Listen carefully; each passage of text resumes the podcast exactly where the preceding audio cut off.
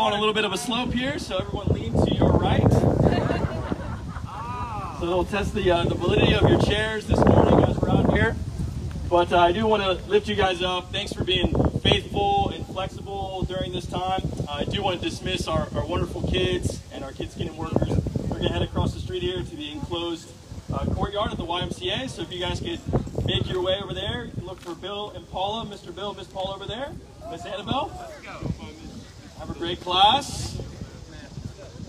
Yeah. Awesome.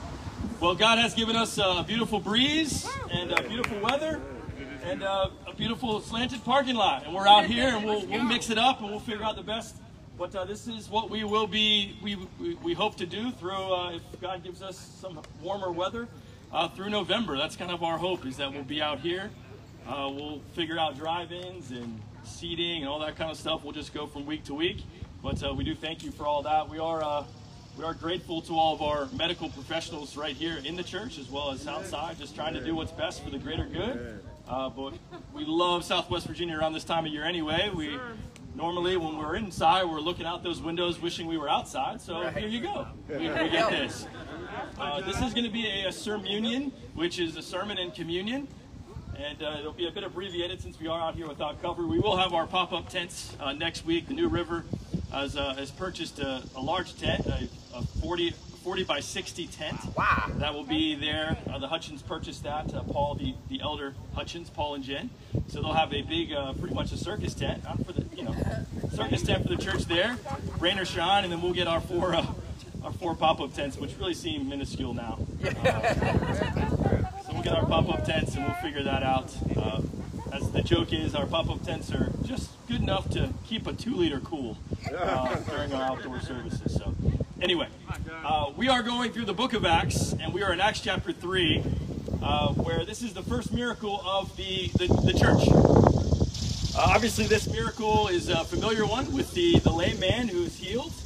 Uh, Peter and John on their way to, to temple in the afternoon uh, heal a, a, man at the gate called Beautiful. We'll talk about that. But the title of my lesson this morning is, uh, is simply the first miracle, but a small step for man and a giant leap for all mankind. Amen. You know, it was uh, July 20th, 1969, where uh, Buzz and Michael and who's the other guy? Woody. Neil, William? Oh. Yeah, I think it's Michael. Michael Buzz and, and Neil uh, were the first ones to land on the moon. And the moon was often, or space in general, was often referred to as the final frontier. Like, where can we go as man? You know, once we landed on the moon, or once the Russians beat us to space, we won't talk about that too much. Uh, but once we were in space and landed on the moon, there was a sense of, you know what, we've, we've really ventured out. We've gone to the final front, frontier. There's a huge step for all of mankind. And what we'll look at here is the church and, and Jesus' power uh, does, uh, does, does open up doors to all types of frontiers of change and renewal and reconciliation, and, and doors are open beyond our wildest imagination. Here in Acts chapter 3, as I battle the wind, we'll read just the first 11 verses. Again, first miracle, small step for man and a giant leap for all mankind. Now Peter and John were going to the temple at the time for prayer at 3 o'clock in the afternoon. And a man lame from birth was being carried up, who was placed in the temple gate called the Beautiful Gate, every day so he could beg for money from those going into the temple courts. When he saw Peter and John about to go into the temple courts, he asked them for money. Peter looked directly at him, as did John, and said, Look at us. So the lame man paid attention to them, expecting to receive something from them. But Peter said, I have no silver or gold, but what I do have I give you. In the name of Jesus Christ the Nazarene, stand up and walk.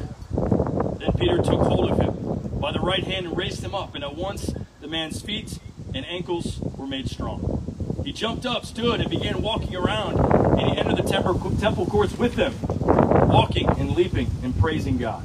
All the people saw him walking and praising God, and they recognized him as the man who used to sit and ask for donations at the beautiful gate of the temple. They were filled with astonishment and amazement at what had happened to him. Again, we're going to look at this in uh, all the book of Acts here, and there's many miracles recounted in the book of Acts, but this one has a formal resemblance to the miracles that Jesus did in the Gospels. The, uh, the major difference in this, of course, is that this wasn't done directly by Jesus, but by his name, by his authority. And he's healed in the name of Jesus. You know, Luke uh, writes a familiar, or actually a rare word uh, called hallomai to describe the man's jumping. And it's a specific word that he chose intentionally because it's the same word that's found in the Septuagint, which is the Greek translation of the Old, Old Testament, of a familiar verse that would have rung true in all of the Israelites that had worshipped at the temple, the disciples themselves, in Isaiah 35, verse 6, where it says, At that point, the lame will leap like a deer. Referring to the Messiah, and when he comes, the, the mute will be loosened, the mouths of the mute will be loosened, the eyes of the blind will be opened, and the lame will leap like a deer. That same leaps, that same word, hallomai, is, is rare. And it's used specifically by Luke to usher in the sense that this is the Messiah. This is the great reversal of, of pain, of separation, of the walls of hostility. When the kingdom of God shows up, these things change. And when Jesus came, there was an intention to healing the blind. There was intention to healing the lame. There was an intention to breaking down barriers of Gentiles and women, because that was what the kingdom of God was always meant to be. And when the kingdom of God is there, these things change. The great role reversal is in full swing at this point. And Luke shows us that as he writes this, uh, this account. So the lame leap like a deer, and it's signs of Jesus and his power working in the world. And I love this sense that Peter and John, as they're going up to the temple, and this this man says here that he was lame from birth. Literally means in, in the Greek there, from the womb. That he was lame in the womb. And you got to put yourself in this, this man's position. You got to paint the picture in your mind's eye of even his life and having been born born lame, even his mother, you know, what's going to come of him? Know, if you had any siblings who maybe had fully functioning limbs, you know, what's going to happen to this man? You know, maybe his older brother took up the trade but you know what? He's going to be reserved to be back at home with mom. And what's going to happen when mom and dad pass away, which inevitably, inevitably they would?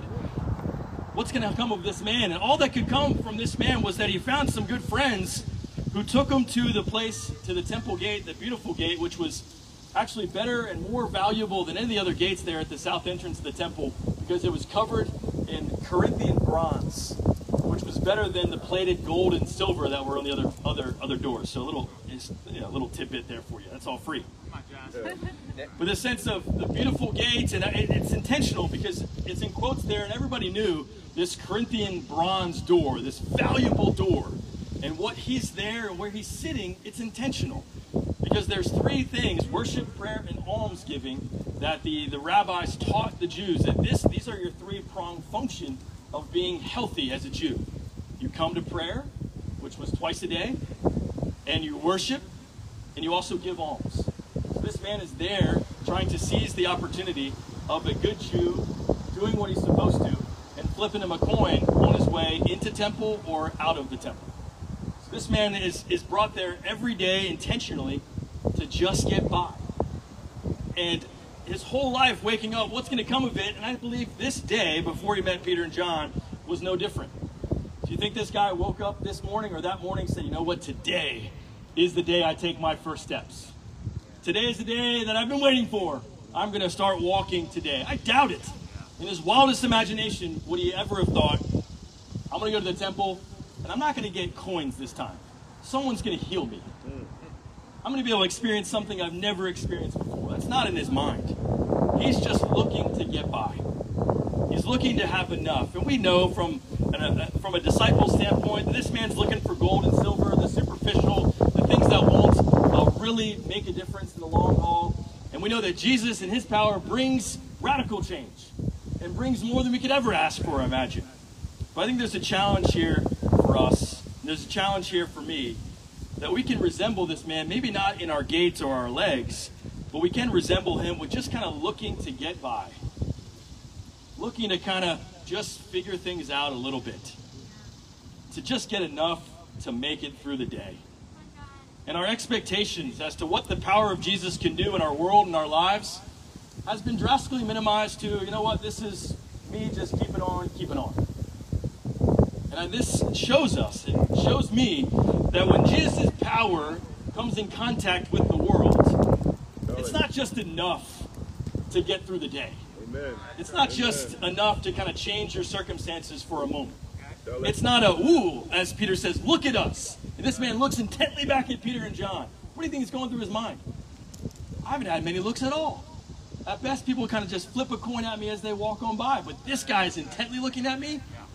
Oh, this might be a generous almsgiver. Yeah. This might be the best gift I've received all day. Yeah. This beats the first round of prayer time. Six in the afternoon, maybe this will be a day that I get more than enough, where I don't have to come back out here tomorrow. Mm. But I think the expectations were limit, limited.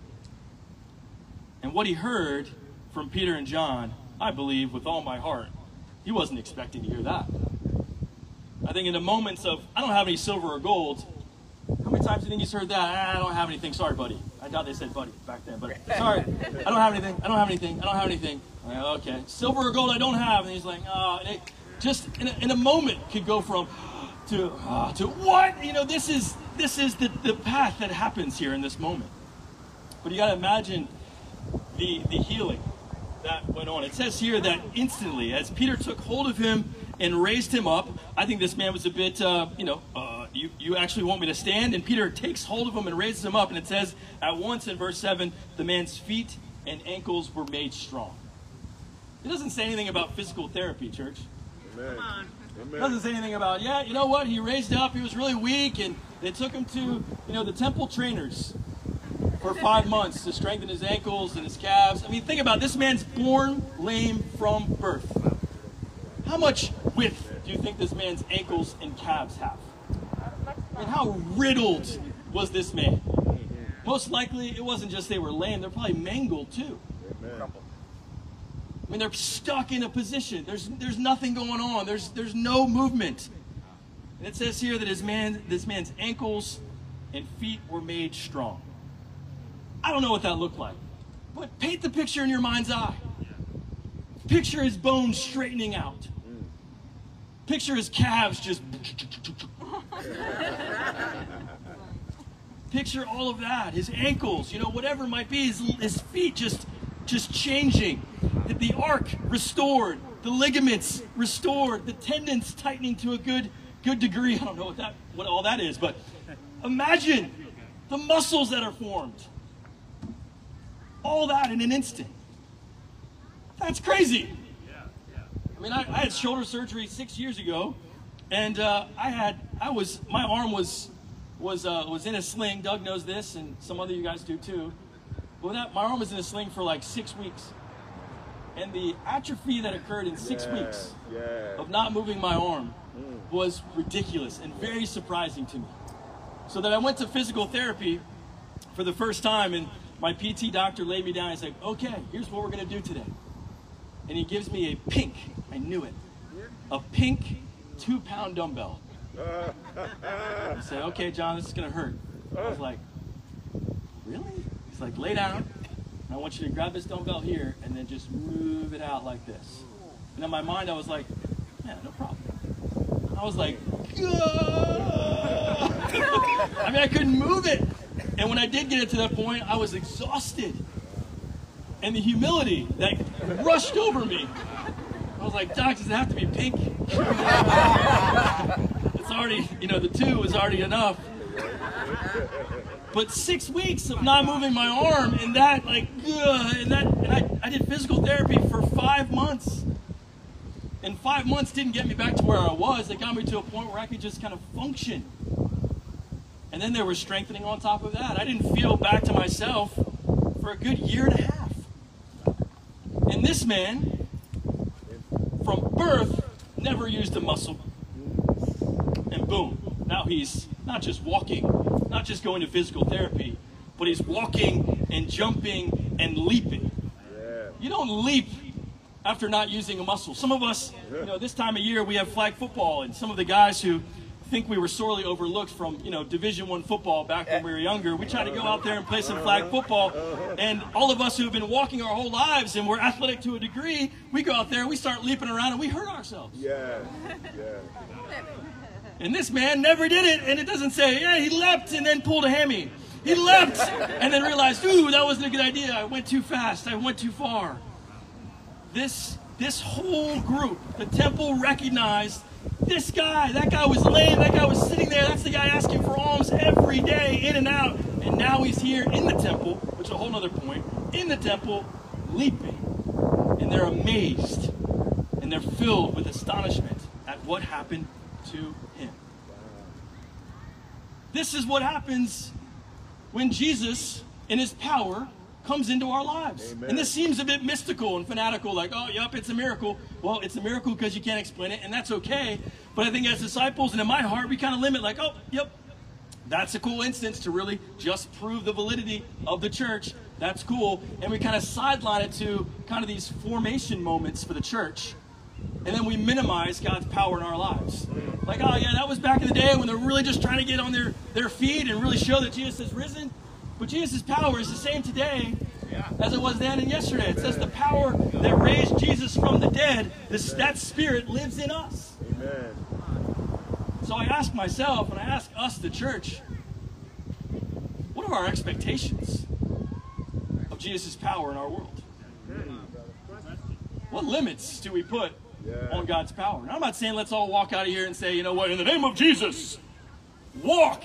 Again, I think there's some apostolic gifts going on here, which is a, a midweek lesson. We talk about that. But there's an expectation and there's a faith that's combined with who has the power, who the giver is. Jesus as the giver, and he has the power, and there's no limit to what he can do. Because I know this about Jesus Jesus came to restore everything back to the way it was supposed to be. Amen. Every illness will be cured, every sickness will be eradicated, every muscle will be strengthened, every eye will be opened, every tongue will be loosed. This is what the kingdom of God will be. This is what's supposed to be happening to those who carry the name of Christ. That there is a great reversal, whether it's physical, but definitely spiritual. And we've got to answer that question. You know, what do I what do I expect on a day-to-day basis? What do I expect when it comes to Jesus' power and what he can do? Again, I joked, this man didn't think today's the day I walk. But God tells us in Ephesians chapter 3 that, that what we ask or imagine is nothing in comparison to what God can do. That's right. The voice says, in your wildest dreams, the voice translation. I think, yeah, that's a nice crochet, a nice crocheted pillow on our guest rooms. But this is true. This has got to be true in our lives. That God can do more than I can even imagine. And what might that be? You know, this man does find not just physical healing, but spiritual acceptance. When he was told he wasn't worthy to go into the temple, now he's there, mm. crossing the threshold of the Gentile court, going into the temple, worshiping God for the first time. Mm. He was told he was not acceptable. And now he not only has physical healing, but what I believe he was super excited about was the spiritual acceptance he experienced for the first time. Amen. Walking through those doors and being seen as a new creation. The joy that comes from knowing that those who rejected him, those barriers he experienced for a lifetime, were now gone. And that's truth as well for those who are in the kingdom of God. This lame beggar, the Ethiopian eunuch, the Gentile, the woman at the well, all those barriers come crumbling down when the kingdom shows up. And Peter and John bring the kingdom with them. They show up, and this barrier of physical physical challenges and then social and spiritual denial are flipped on its head. And this man's a new creation, both physically and spiritually. This man had been living for countless years in survival mode. If I can just get enough today. And I ask us as a church, and I think it's relevant all the more to this COVID era that we're in, is that I believe many of us spiritually are in survival mode. Our expectations are low. We're caught up in the physical realm of limitations. We're consumed with the climate of our of our country, Yeah. not to the point of just being able to have social awareness, but completely wrapped up in it that it dictates your heart, your actions, your mindset, That's right. what you do, who you do it with. That there are barriers that we've allowed to creep and grow in our lives when it comes to what can change, who can change, and when they can change. Wow. Tell that we think, you know what, being a disciple, and I've been a disciple for 19 years, and I'm I'm number one in line. I'm not. I'm right here. That, you know what? I've seen some great things as a disciple, but I don't wake up every day on the edge of my seat waiting to see God show up. I'm resolved to the normal day of ministry, the normal phone calls, the normal studies, the normal interactions, the normal tasks, the day in, day out. I'm not even talking about mundane. These things are exciting in a lot of ways. But kind of like, yep, this is it. This is it. This is what it is. How many of us have said that? It is What it is. what it is. You look at your job and you say, yeah, I mean, just like this is it. You know, this is my life. I go to work, punch in, punch out, same coworkers, same conversation, same thing, and and maybe, maybe you have a thought of like, yeah, it'll get better. It'll get better in the long run, or one day, you know, it'll be better. But by by and large, if you really look at your thought process, perhaps we're just in survival mode. We're just kind of getting through it. Or maybe we look at this season, I know I have, like, let's just get through the season and then, and then we'll see what comes of things. And these low expectations of, of the church, low expectations of one another, low expectations of our God, low expectations of what can happen in our community. This man was that way every day. Let me just show up to the temple, get what I need to to get some food in my belly, get what I need to to keep paying whatever I need to pay, and then tomorrow I'll do it all over again and hope for the best. Is that us? Is that you? Is that how we see our lives?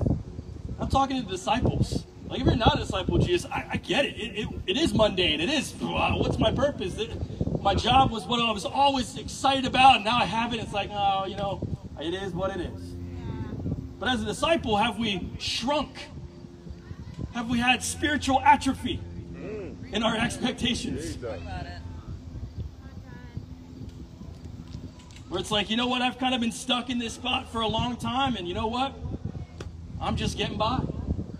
My marriage is where it is, and yeah, I don't like where I'm at, but you know what? I'm getting enough from God. I'm getting enough from the church. I'm getting enough from my times with God to just hang in here. Is that us? Is that you?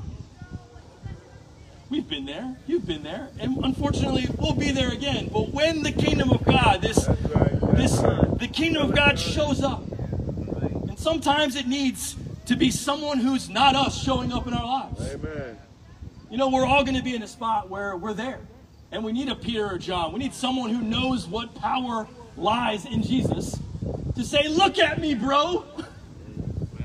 Look at me. This is what can happen. Pay attention to this. This can be reality for you. It's not me. I'm not giving it to you. It's not my strategy, my plan, my, my, my strength, but it's Jesus. And really, Peter and John, as they reference Jesus' name, that means so much more than what we understand as Western Westerners. right. When someone invokes someone's name, it was like their power, their character, everything about them is in the moment right here. You know, we say things like, oh, well, if Jimmy were here, he would do this. That's kind of the closest thing we've got. Is that we kind of like hark back to a memory of someone we love that's not here. Say, what would they do? Those bracelets back in 1998, what would Jesus do? It's kind of like the best. But even that's like, well, what would Jesus do? But I'm going to do it. This is Peter and John saying, Jesus is going to show up through his name. All of his authority, his character, his strength, power is going to be right here to heal you. Later, we didn't read it, but Peter and John are like, why are you surprised this happened? It wasn't us. I didn't do it. The very character, the very power, the very nature of Jesus was here and did this. And that's the kind of power that lives inside of us. And we need people faithful people in our lives that understand that power to remind us of what we have and what can occur. What can change in your marriage? What can happen at your job? What can be removed from our lives? What stubborn sin can be eradicated? What long standing challenge can be to be, can be flung out to great strength? But I find myself limiting God, not because He can't do it, but because this is kind of how I think it's going to be. I'm resolved to think this is as best as it's going to be. And if I can get through today, awesome. But it's time for us to shift our mindset. You know, this man took a small step, and it was a big step for him. But what this shows to a greater degree is that this was a giant leap for mankind. That this one man's transformation shows us that there's so much more to be had for the whole world. That this man's physical restructuring and healing is a sign to something so much greater that's available for all mankind. Yes, it was huge for Buzz and Michael and Neil to land on the moon. And that's great. But it showed there's so much more out there. There's so much more that we were capable of. And people say, let's not stop at the moon. Let's go farther. Where else can we go? And we're still sputtering around Mars and things like that. But it launched research, it launched NASA, it launched all these federal programs, you name it. it. It was where else can we go? And I believe when we're reminded of what God has done, Yeah, when we look yeah. at what He's done in our lives, we don't say, well, I guess that's it. I guess the moon is as far as we'll go. You know, we did it. Let's settle. It's we got there. Where else can we go? So if you're a disciple of Jesus, you have undergone the most radical transformation of being separated from Christ to now being in Him, created like Him, receiving an alien righteousness not of your own, restored, regenerated. And yes, the bumps and bruises and the swelling and your ankles might not work, your legs might be getting weaker. But we're talking about a giant leap for mankind, which means that real refreshment, real change, real transformation, eradication of sin, reconciling relationships, the walls of hostility, of racism, prejudice, and, and division can be razed to the ground when the city of God shows up. Amen. When those who have the power of Jesus in them, that point to the power of Jesus in them and for others, these things can happen in our day. And this isn't just nice speak. Our world needs this more than ever. Our world needs to take a giant leap forward. And the what what we're going to look at Acts and what we see here in Peter preaching, we'll study this out a little bit more later, is that Peter says, Don't be astounded, don't be surprised. This is what happened. And as we take communion, he references this idea that this this Jesus, who we just evoked, is the God of Abraham, Isaac, and Jacob. He's been here from the beginning. Oh, and by the way, he was holy and he was the righteous one, and you killed him. Says in verse 15, you killed the originator of life. So there's a responsibility. And he goes on to say, We were witnesses to all of this. And it was on a basis of faith that this man you see now is healed. And he goes on to tell them more and more about how this was supposed to be from so long ago. And the highlight that we get to have this morning is in verse 19 this giant leap for all mankind. That we can repent and turn back to God so that our sins are wiped out and times of refreshment may come from the Lord. Amen. What's the giant leap for us as a church? It's the gift of repentance. What's the giant leap that we get to have in our hearts and our souls? Repentance. Real change. Whatever's going on can be done away with in the power of Jesus. Not your strength, but the giver who is God can change us from the inside out. This man's ankles and legs are meant to be nothing more than a sign of what can occur to a greater degree in your lives. So I fear that we're in survival mode kind of in our lives, and it's time to break out of that and, and be renewed to say, you know what, what can happen, and to believe that. And maybe you are like Peter and John, where you are like, you know what? There is power. I'm a witness to all that. And you're the one that needs to show up in my life or someone else's life. Not be the, the bearer of that power, but point to the one who has it. To tell the story. You know, we often think practically in terms of what we don't have. We think of, you know what, who am I? I can't do this. I see so many needs in our city. Who am I? I can't meet that need. I can't do that. I don't have that. But it's time to stop thinking about what we can give and start thinking about the giver. To practically have the giver in our minds. Not what we can't or can't give. Give what you can, but recognize the greatest gift is to point to the giver, who is God. Amen. And we will see practical changes in our community. But it starts with the people of God. It starts with His church.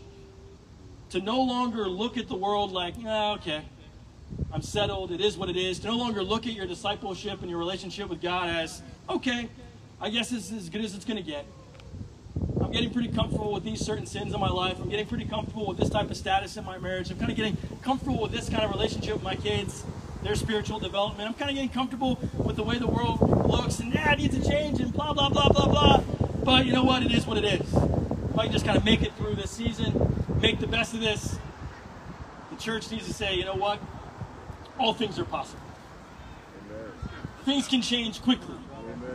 If someone's ankles and legs can just be restored to a point where they can leap just like that, we've got to believe that our world can change. But it starts right here. The great leap that we can take as a church is for each and every one of us to recognize the power God gives us to repent.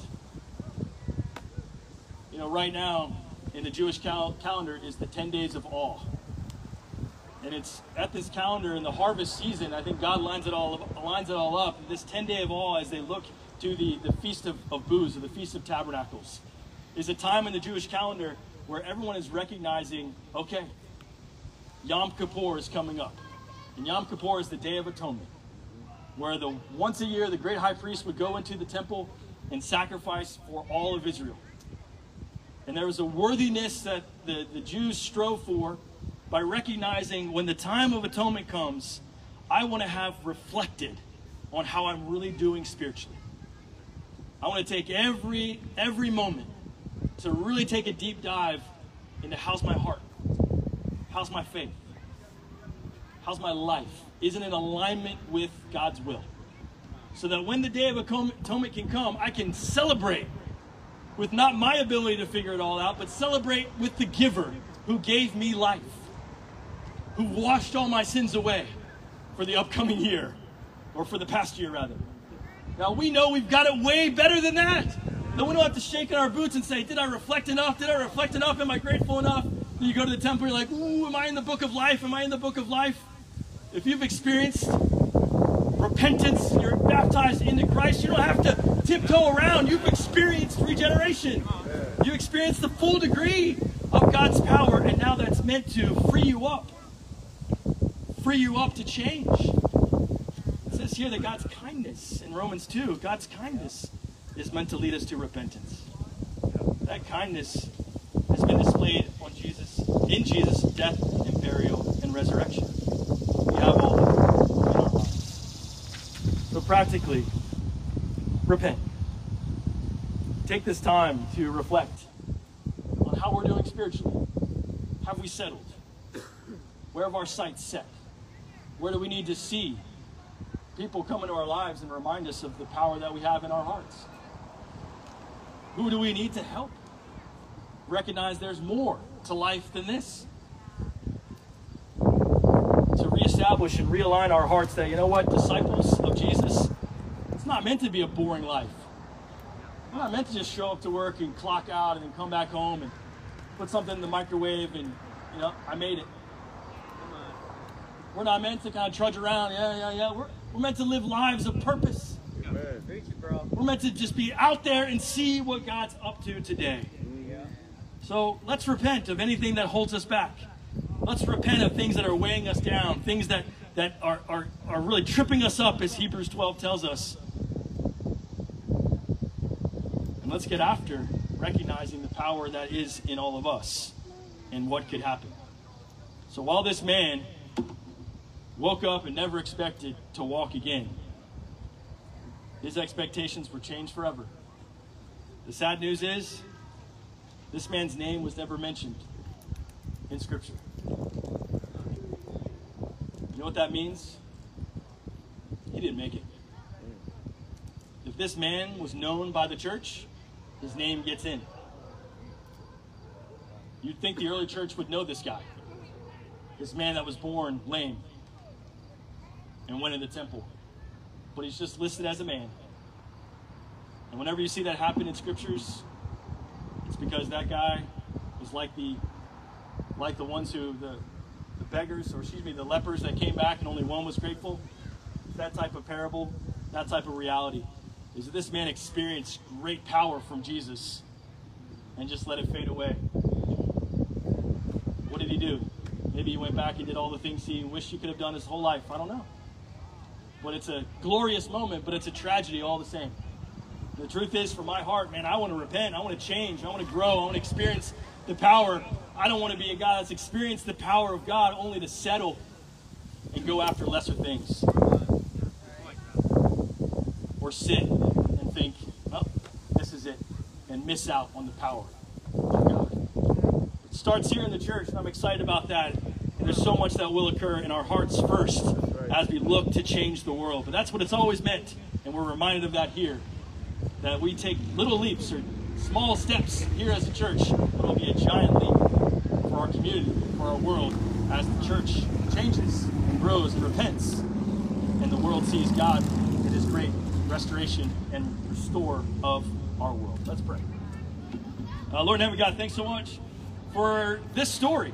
This story of this man who was born lame, had nothing going on, and honestly made good out of it for as long as he could. You know, this man having friends, him getting to the temple, him getting a couple coins here and there. Uh, we may look at this man's story and say, well, he could have stayed home and kind of just faded away, but you know what? He, he had some initiative. But there's so much more that he had no idea was coming his way. And God, we thank you for Peter and John and their faith to evoke your name, to recognize your power and its limitlessness. That this man can have his physical, his legs and ankles restored to the point where he's leaping right away. God, help this miracle resonate, or reson, you know, resonate deeply in our hearts and our minds to recognize that when your power comes into play, things can change radically and quickly. Help us to repent of our stagnation, to repent of our uh, the barriers that we put up to your power, the things that we've accepted in our world, in our own hearts, in our own church.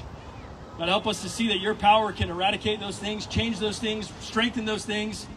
Whatever it is, our marriages, our families, our relationships, any bitterness can be reconciled and dealt with. Any sin can be repented of and forgiven. All those things are available to us because of Jesus. Help us to seize that opportunity and help our expectations of what you're up to to be right where you want them to be. I pray for us, the church, that we could change, that we can repent first, to take small steps so that giant leaps can be made for our world and our community as we partner with you to see all the curses and all the challenges and all the pain reversed in the kingdom of God. We love you. Bless our time of reflection and community here. We ask this in your son's name.